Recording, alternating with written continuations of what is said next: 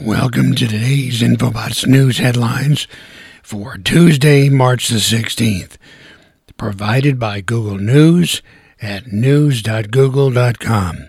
Read by Frederick Fishman.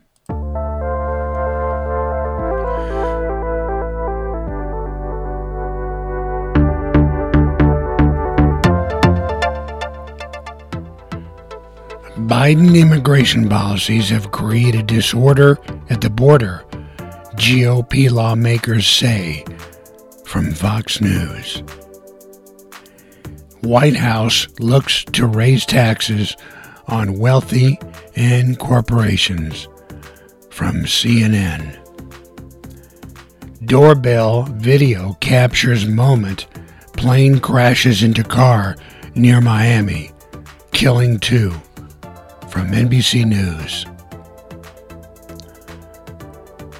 Deb Haaland confirmed as the first Native American cabinet secretary and will lead the Department of the Interior. From Vox.com.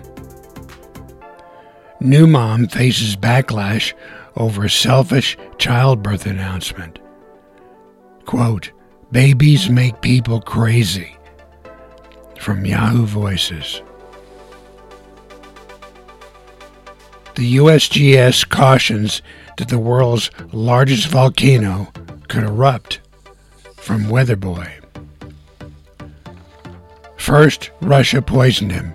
Now, this is the prison camp for Alexei Navalny from CNN. A new Windows 10 update fixes the issue where some printers would crash computers.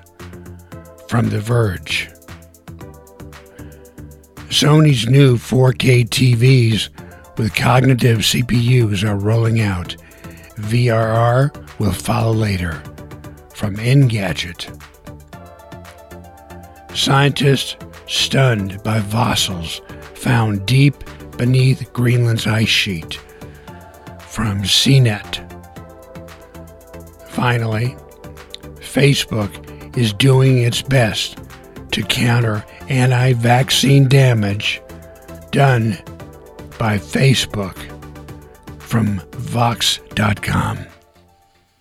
And those are your Infobots news headlines for Tuesday, March the 16th. For full story reads, go to Google News at news.google.com. Till tomorrow, thank you and bye bye.